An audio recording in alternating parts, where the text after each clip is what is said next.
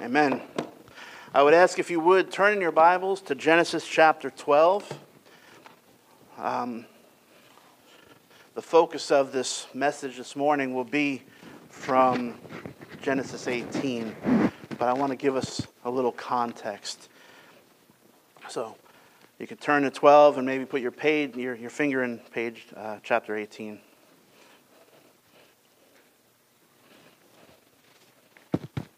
Everyone hear me okay? You will.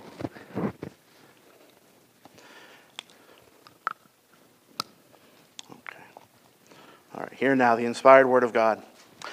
Now the Lord said to Abram, Go, for, go forth from your country and from your relatives and from your father's house to the land which I will show you. And I will make you a great nation, and I will bless you and make your name great and so you shall be a blessing, and I will bless those who bless you, and the one who curses you I will curse. And in you all the families of the earth will be blessed. So Abram went forth as the Lord had spoken to him, and Lot went with him. Now Abram was 75 years old when he departed from Haran. Abram took Sarai his wife, and Lot his nephew, and all their possessions which they had accumulated, and the persons which they had acquired in Haran. And they set out for the land of Canaan. Thus they came to the land of Canaan. Abram passed through the land as far as the site of Shechem to the oak of Moreh. Now the Canaanite was then in the land. The Lord appeared to Abram and said, To your descendants I will give this land. So he built an altar there, an altar there to the Lord who had appeared to him. Then he proceeded from there to the mountain on the east of Bethel and pitched his tent with Bethel on the west and Ai on the east. And there he built an altar to the Lord and called upon the name of the Lord. I Actually, now to turn to chapter 18, and we'll start at verse 16 and go to 19. Then the men rose up from there and looked down toward Sodom, and Abraham was walking with them to send them off. The Lord said, Shall I hide from Abraham what I am about to do? Since Abraham will surely become a great and mighty nation, and in him all the nations of the earth will be blessed. For I have chosen him, so that he may command his children and his household after him to keep the way of the Lord by doing righteousness and justice, so that the Lord may bring upon Abraham what he has spoken about him. Let's pray. Heavenly Father, Lord, I would just ask that you would be pleased to bless the preaching of the word. You know all that's on my heart and all the things I want to say, but Lord, we need your word, your truth. And so I pray, Lord, by your Spirit, that you would direct my words and that you would have prepared the, the hearts of those who hear. And may you be glorified. It's in Christ's name we pray. Amen. You may be seated.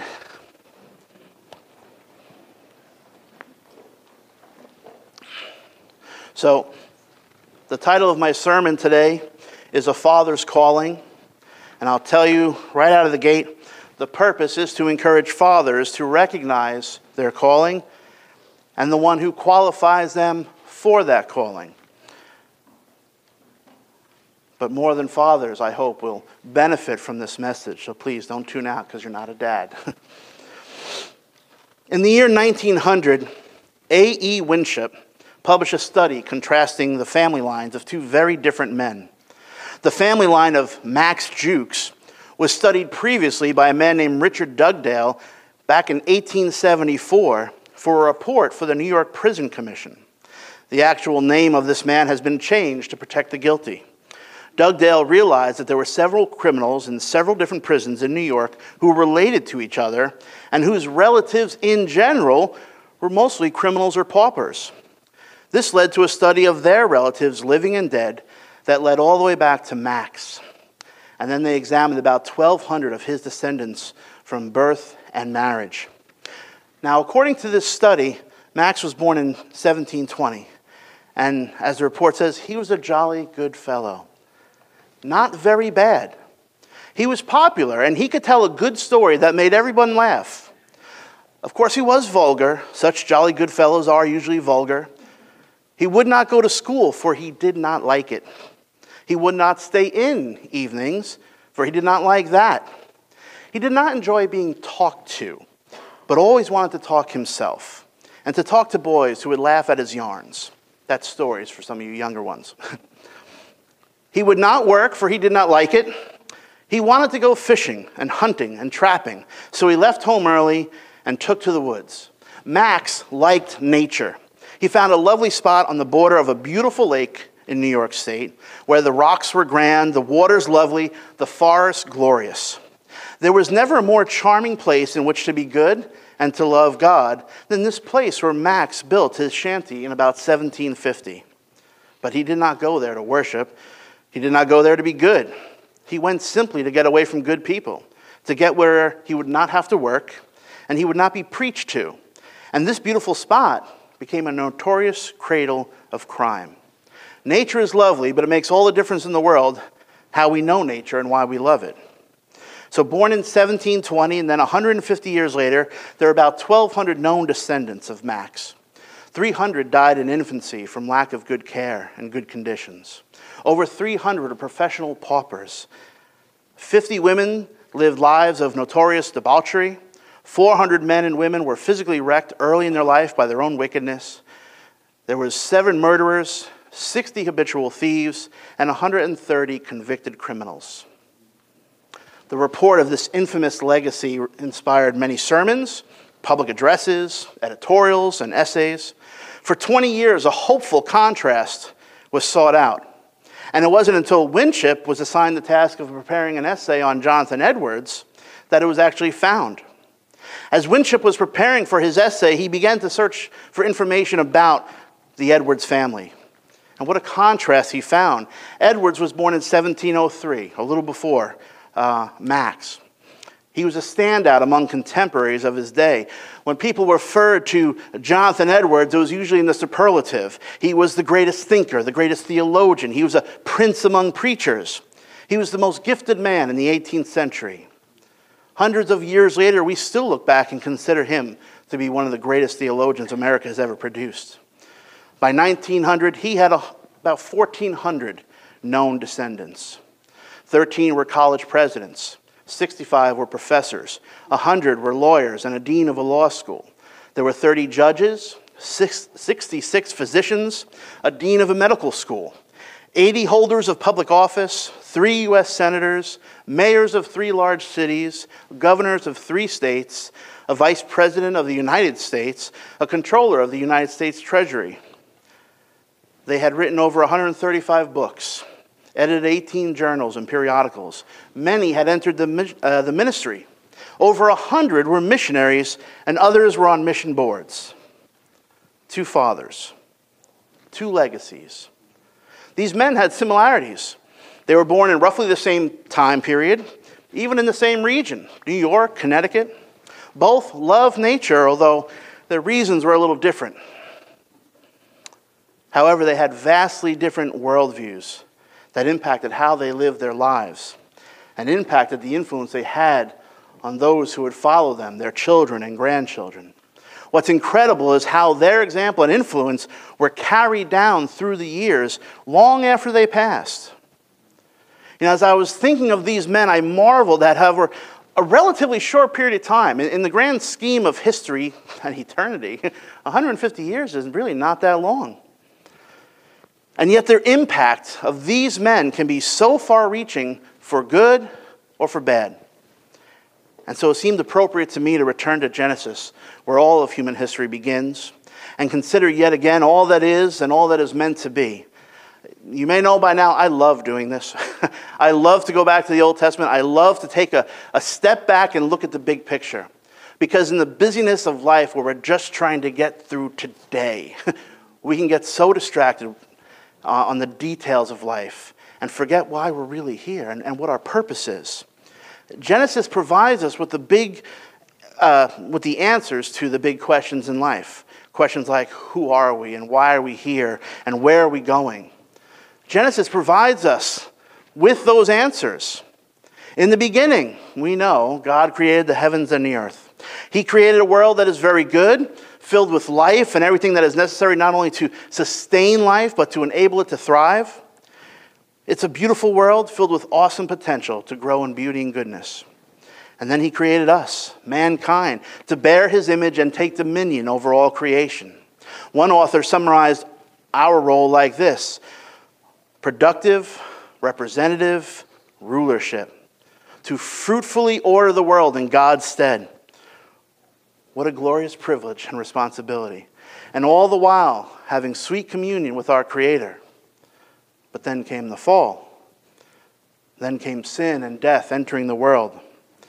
Men, instead of following after God and ruling in his stead, they went their own way, filled with jealous and murderous hearts. Evil spread at an exponential rate to the extent that God says that every intention of their thoughts, their hearts, was only evil continually. And then comes the flood. God sends the flood to restrain, to check that growth of wickedness. But even after the judgment of the flood, the warning of what will happen to those who rebel against God, mankind was still more interested in pursuing his own desires rather than the Lord's. Men began to build a tower, seeking to make a name for themselves rather than their Creator. And so the Lord comes down and he confuses their language and he thwarts their mis- misguided attempts at glory. My friends, what we have to remember always is that this is our Father's world. He is the creator and we are the creation. He is the potter, we are the clay.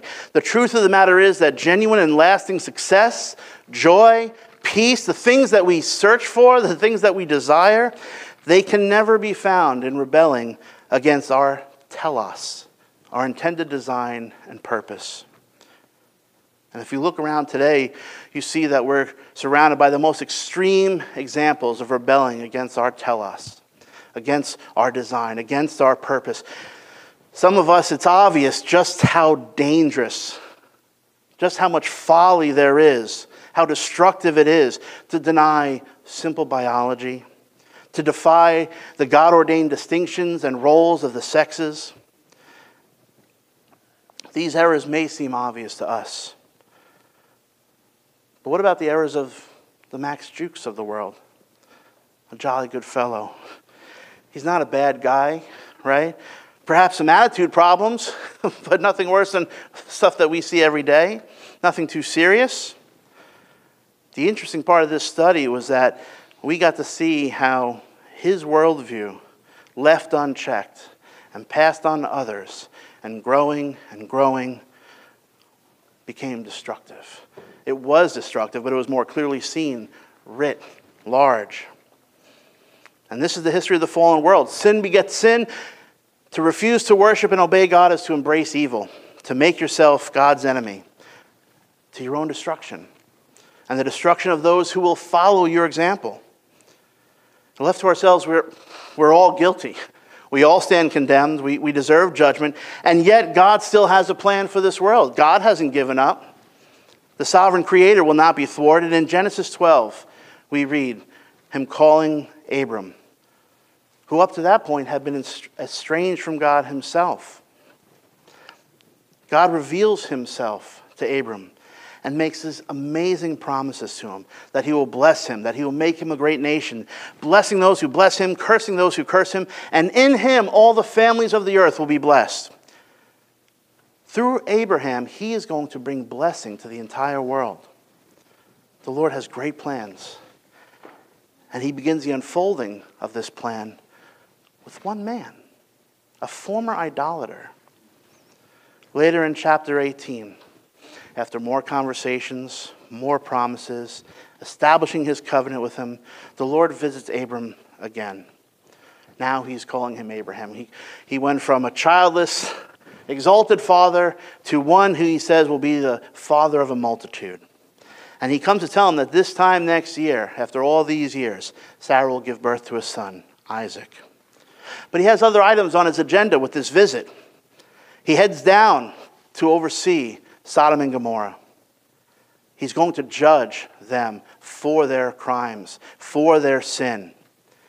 And he decides to bring Abraham in on his plans. And what is his reasoning? He says, I have chosen him, so that he may command his children, his household after him, to keep the way of the Lord by doing righteousness and justice, so that the Lord may bring upon Abraham what he has spoken about him. There's a few things going on there, worthy of discussion, But for the sake of time, I want to focus on how the Lord enables Abraham to fulfill his calling as a father. To begin with, the Lord chose Abraham and not the other way around. This is God's sovereign election, not based on anything Abraham had done, was doing, or would do. If you read Joshua 24, uh, verse 2, it makes it clear he had been an idolater. He and his father before him, they were beyond the river worshiping other gods. So this wasn't about, oh, I've chosen him because I know this is what he's going to do. He chose him for the purpose of making him able to command his children and household after him. God chose him to enable him. The same is true for us. But look what this calling entailed. The Lord made himself known to him. He, then he calls Abram to leave all that is familiar and comfortable to him, leave his country, his family, his father's house. Becoming a friend of God sometimes means becoming a stranger to those we love. And how difficult that must have been. I mean, we know the complete story ourselves. We get to read the whole thing and, and know the Lord was going to accomplish everything he promised to Abram. But I have to imagine that there were many difficult moments, that there was areas and times of, of being uncomfortable and struggling as he followed God. And yet they were necessary. They were for the benefit of God's great plan. He was brought to a land that his descendants would eventually possess. And I may be speculating here a bit, but I believe there was another reason to bring him far away from his family and those he knew. His sojourning would make him an alien, strangers to all those who were already residents of the land. Without those same familiar relationships, he wouldn't have the same pressure on him and his children after him to conform to the surrounding idolatry the pressure of familial uh, obligations and identity. Now, this is not the exact blueprint that we all have to follow. You get saved and you move far away. No. Things are different today. We have a body of believers all around us. But there are similarities. God chose him, God called him that he might leave the familiar and focus on him and command his children and his household to do likewise. The Lord was about to establish a people for his namesake, a people who were tasked with bringing redemption to the whole world.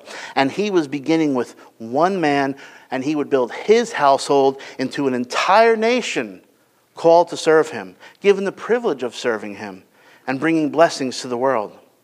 But how? How is Abraham to begin this task of leading his household and establishing this legacy? He began by leading by example. If you notice, when the Lord called him, he stopped worshiping idols and he began to worship the one true God and him alone. If you notice, and it was, there's a couple examples right there in chapter 12, almost every time we see Abraham settle in a new place, what did he do? He built an altar for the purpose of worship. When we worship, it speaks volumes to those around us because worship involves glory and it involves sacrifice. When you are giving glory, you're giving praise, honor, distinction in recognition of the weight of this object of your worship, of just how important they are to you, just how great and wonderful they are.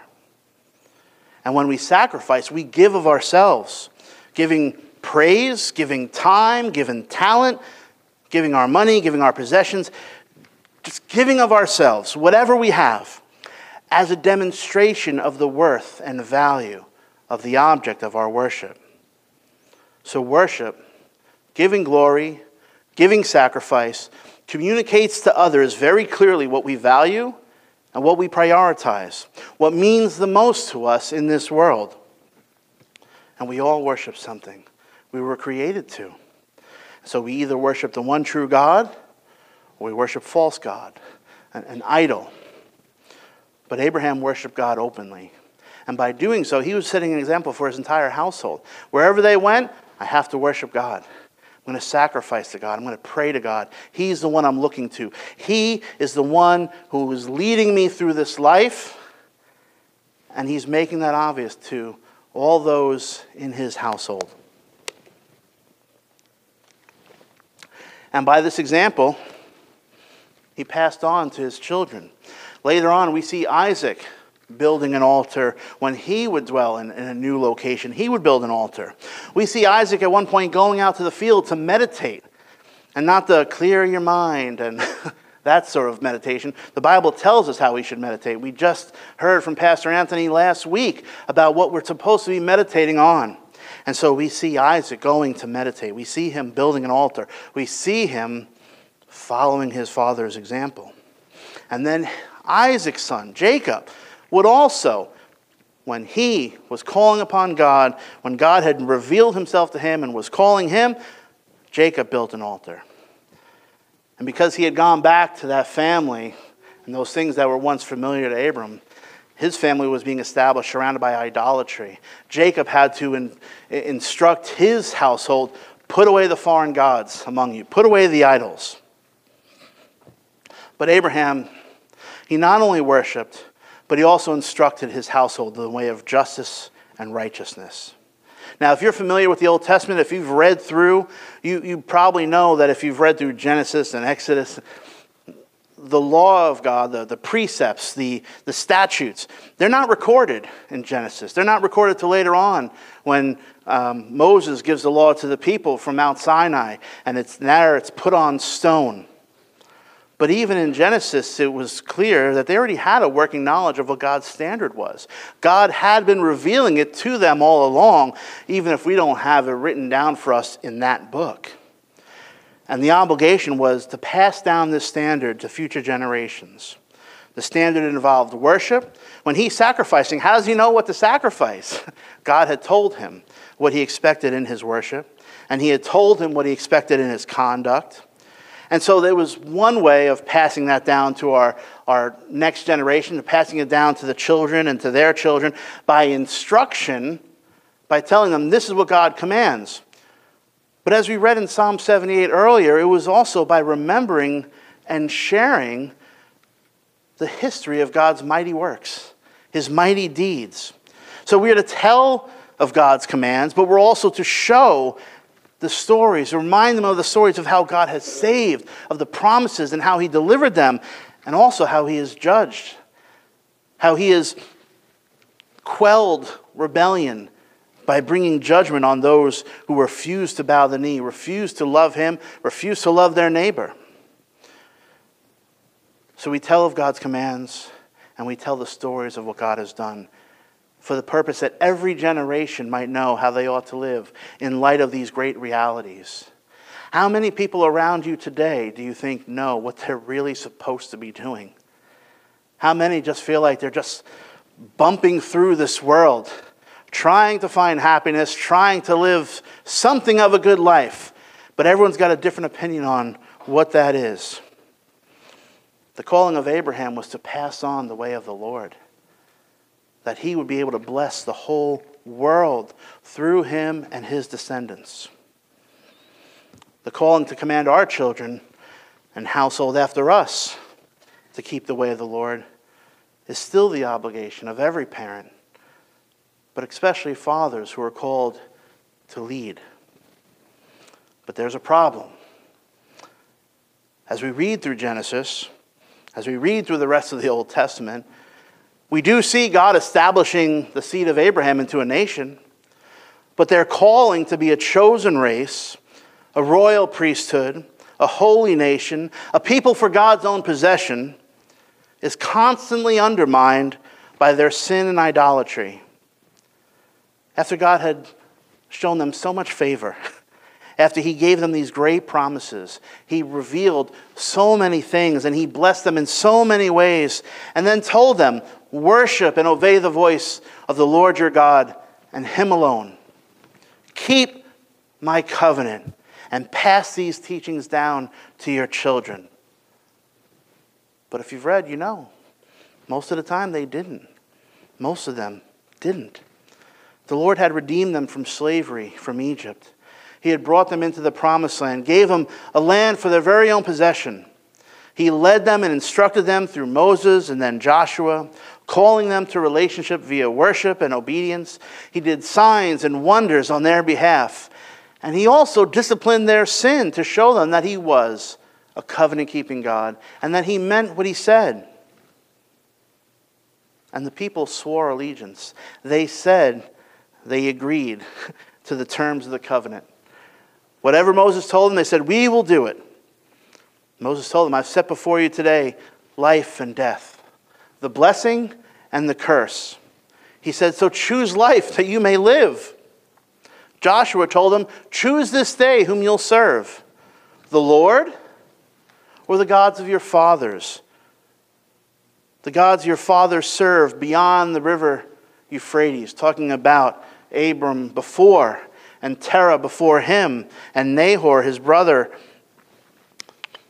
Or serve the gods who the father served in Egypt. Or the gods who the Amorites in whose land you dwell, who they served. Choose who you're going to serve. Who are you going to listen to? Who are you going to obey?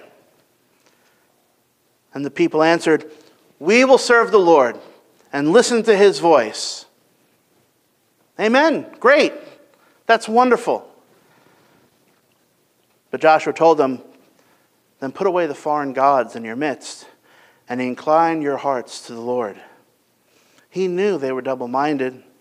He knew that while they professed their allegiance to God, they were also worshiping other gods at the same time. Their glory, their sacrifice, their priorities in life were divided.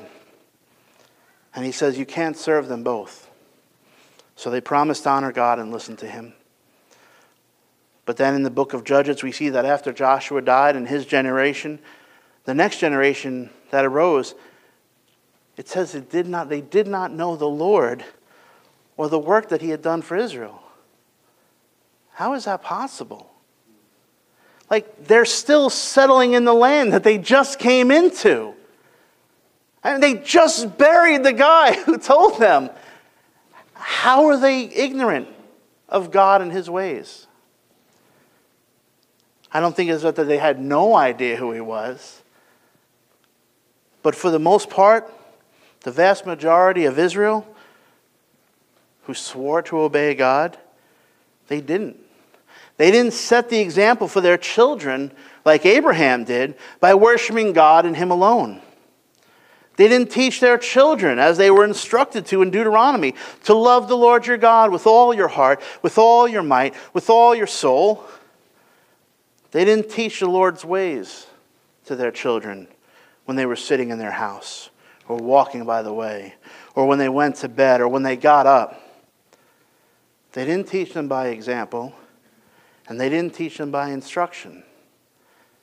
And so, functionally, their children were ignorant of the God who had delivered them into that land and the God who promised great blessings on them if they would only follow Him.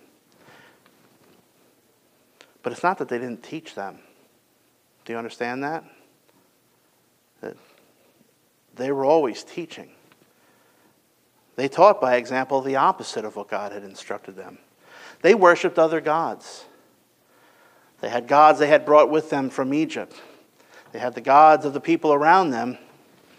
And they decided, I guess, maybe to cover all their bases, to find happiness, contentment, and provision by looking to all the different gods out there. And so, what they taught their children was that the one true God must not merit exclusive devotion, or perhaps any devotion at all. Their example taught their children that God must not be of greater value than anything else at all. They didn't bother to tell them of his great works, his awesome promises, his mighty deeds. Just neglected to pass that on.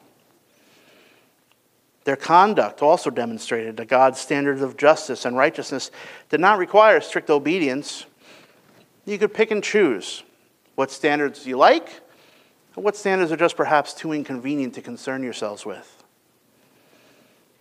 But as I said, the reality is that we, were all, we are all made to worship, and we're always worshiping something. By giving it glory, by giving it sacrifice, we are showing our devotion to something in this world. And the things that we do and the things that we don't do are always communicating to others what we actually believe and what we actually value.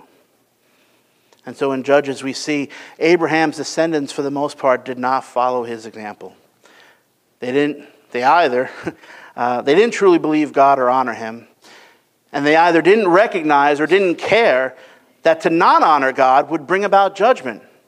And not just for them. This was not just like Max Juke by the lake having to worry about himself. Look at what happened to his children because he refused to honor God in his ways. And because that was the example and that was the influence that he set for all those who followed after him. And they carried on his example. And look at their lives.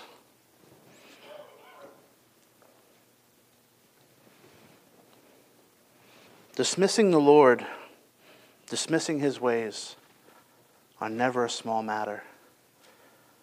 There's not much room for growing slack in our responsibility here. How easily a precious inheritance can be squandered. But though they were faithless, God remained faithful. He remained faithful to his promises. He had promised Abraham that all the families of the earth would be blessed, and he would not be thwarted. He still planned on redeeming this fallen world and filling it with his truth, his beauty, his goodness for the good of mankind and for the glory of God. So he continued to reach out to his people, he disciplined them, and then he rescued them. He would send prophet after prophet to warn them of judgment and to remind them of the law given through Moses and remind them of their covenantal obligations. But as he did so, as he pointed out their sin, as he pointed out their rebellion, as he warned of judgment, he also gave promise after promise of redemption and restoration, of a Messiah, a Savior who would come and bring a new covenant, not like the old one that they had broken time and again. That old covenant told them if they obeyed, they would live and thrive, but if they disobeyed, they would be cursed and die. That's what Moses says life and death, blessing and curse. Choose life. But left to themselves, none of them could obey God to literally save their lives. The fault wasn't in God. He had given them many external blessings. He had given them a good and just law. He said even the pagans will recognize the wisdom of this law. But their problem was their own sinful nature. Their problem was that they were always desiring the things that were contrary to the Lord and his ways. You know, as these promises of a Messiah came and talking about restoration and, and redeeming Israel, Israel longed for the Messiah who would come and restore all things. But many of them didn't understand the, the, the plan and purpose of the Messiah. Many thought he would be a purely military leader who would make Israel great again. They didn't care about God's plan to redeem the whole world and to fill it again with His truth, His beauty, His goodness. They had their own view on what constituted those things. But yet they waited for the day of the Lord, still thinking that they were fine and the problem was everyone and everything around them. One of the last prophets to come to the people of Israel was the prophet Malachi. His book is the last one. He started in Genesis and he says, Command your children after you. And here in Malachi, this short four chapter book, there wouldn't be another prophet for roughly 400 years. And he's still pointing out their sin and their wayward thinking. But he tells them, the day is coming. But before it does, he says in chapter 3, he will send his messenger who will prepare the way before me. And the Lord whom you seek will suddenly come to his temple. And the messenger of the covenant in whom you delight, behold, he is coming. And he points them in chapter 4 one last time to meditate on God's law, to understand their obligations. He tells them, I will send Elijah the prophet before the great and awesome day of the Lord, and he will turn the hearts of the fathers to their children, and the hearts of the children to their fathers, lest I come and strike the land with a decree of utter destruction. The Lord is coming. The Lord is coming, he says, and it will either be redemption and restoration or utter destruction.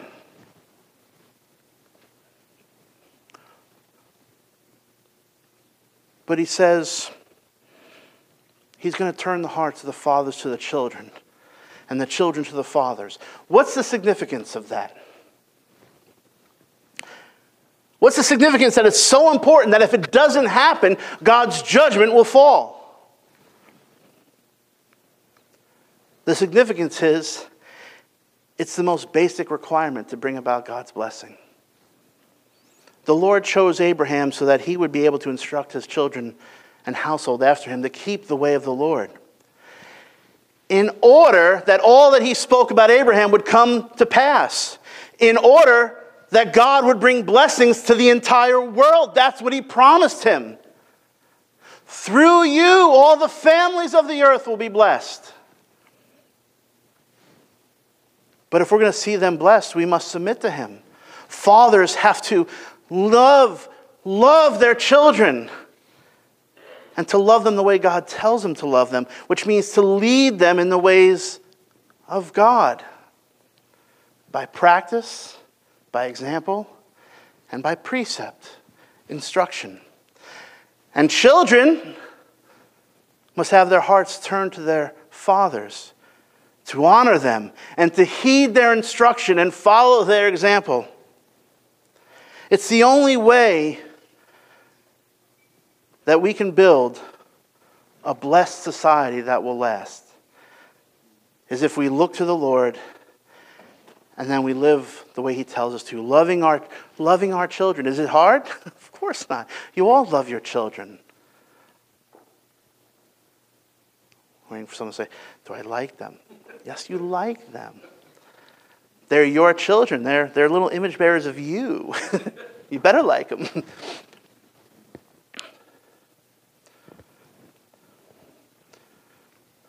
we're called to love our children and instruct them and be an example for them.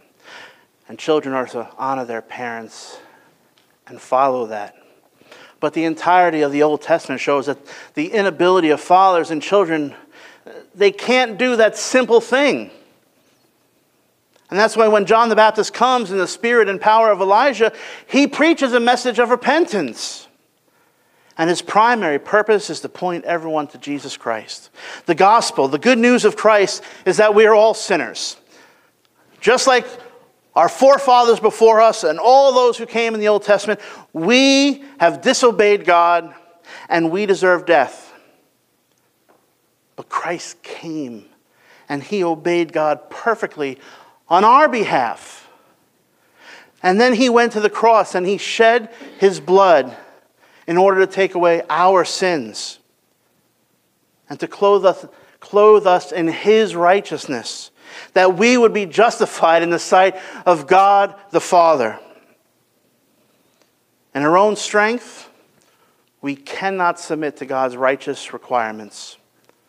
But the gospel of Jesus Christ is that He gives you a new spirit and He enables you to walk in His ways. And now each believer in the Lord Jesus Christ makes the world better by one person because they have become another part of God's unfolding plan to redeem and to restore the world. So, in light of this being Father's Day, I want to encourage you, fathers. To be a father is a glorious privilege. Our role is of such great importance and value that God bestows his title on us Father the Lord passed down his great promises of great blessings through the patriarchs. And he gives us the privilege of passing them down to our children. He has sent Christ to redeem and restore us. And then he calls us to be a calls us to be a picture of Christ in our marriages for a watching world, including our wife, and children. And He fills us with the Spirit of Christ to enable us to fulfill this great calling. Fathers, recognize God has chosen you to lead your family for their good and His glory. And He's not looking for superheroes. He's not looking for the best and the brightest. In our own power and wisdom, not one man, apart from Christ, is capable of living up to their obligation, their responsibility. We need Christ. And the good news is, Christ offers himself willingly. He loves you perfectly. And he's calling you to repentance and he's calling you to newness of life in him. So look to him, worship him, learn from him, and then share all you learn with your children and tell them to do likewise with their children. And take comfort knowing that he is working through you. Don't despise the day of small things. Don't despise past failures and, and, and missteps. God will work through you.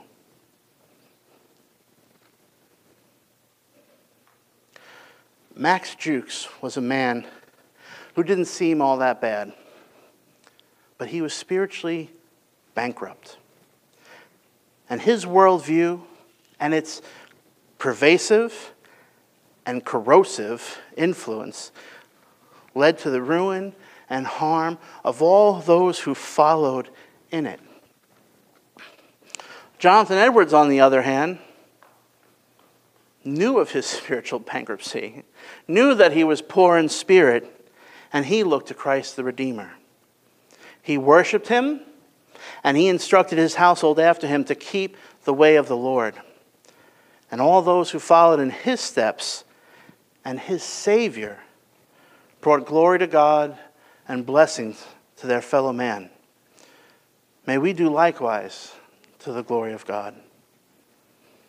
If you're here today and you're not a father, I hope you realize this message is still for you. We all have an obligation before God. We all have a part to play. We are all able to be used by God to be an example to those around us as we worship Him, as we serve Him. You can be salt and light to a watching world and bring them to our God and Savior. And there may be some here thinking this message really isn't for them because they aren't even in relationship with God. They don't know God. They don't have a, a loving relationship with Him. What are you waiting for? It's Father's Day. Be reconciled to your Heavenly Father. He's calling you. You know, our human fathers fail at times. We all do. But our Heavenly Father will never fail you. There's many of us walking around carrying, carrying wounds of brokenness that hurt even now, even as you sit here. Perhaps you've been sinned against. Perhaps you know your sin against others, and you're still dealing with the consequences even till today. My friends, look to Jesus. He's a willing and compassionate Savior. He is able to heal your wounds and to restore you and to make you whole. He specializes in bringing beauty from ashes. So look to Jesus and be saved. And if you feel like your lineage looks more like Max Jukes than Jonathan Edwards, there's always hope. The scriptures promise us that if anyone is in Christ, he is a new creation. The old has passed away. Behold, the new has come. So come to Jesus. Let's pray. Heavenly Father, Lord, we thank you. As we take a look back at the big picture, as we recognize your creation and your plans for this world, and how sin and rebellion and idolatry has taken what is meant to be beautiful and made it ugly. Lord, we thank you that you have loved us enough to not just wipe us out as our sins deserve but that you made a plan to redeem and to restore, and that you call sinners and idolaters like Abraham and make promises to bless. And Lord, you instruct us on how to do it. And even after we've tried all we can on our own power and realize that we can't do it, realize we're failures, you give us Christ, that we might glory in him, that we might appreciate his gift of his life that much more, that our hearts would be filled with gratitude, and that we would want, we would desire to live for him, to bring him glory, and to tell our children and their children after of the great and mighty deeds of our God and Savior. Lord, we pray that you would bless each and every father here today. Lord, that you would encourage them and build them up. That you would help their children to honor and obey them and, and to understand that they are imperfect, but so are they.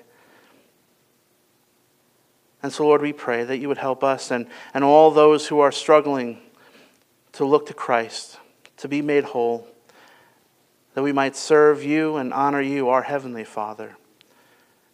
And so, Lord, we thank you again and we pray all these things in Christ's name. Amen. You have been listening to the Reformed Rookie Podcast, where we aim to teach Reformed theology to beginners or rookies.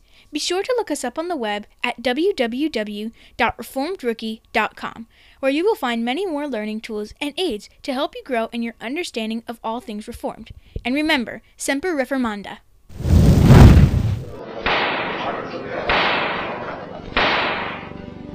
Dr. Luther, are you prepared to retract these writings?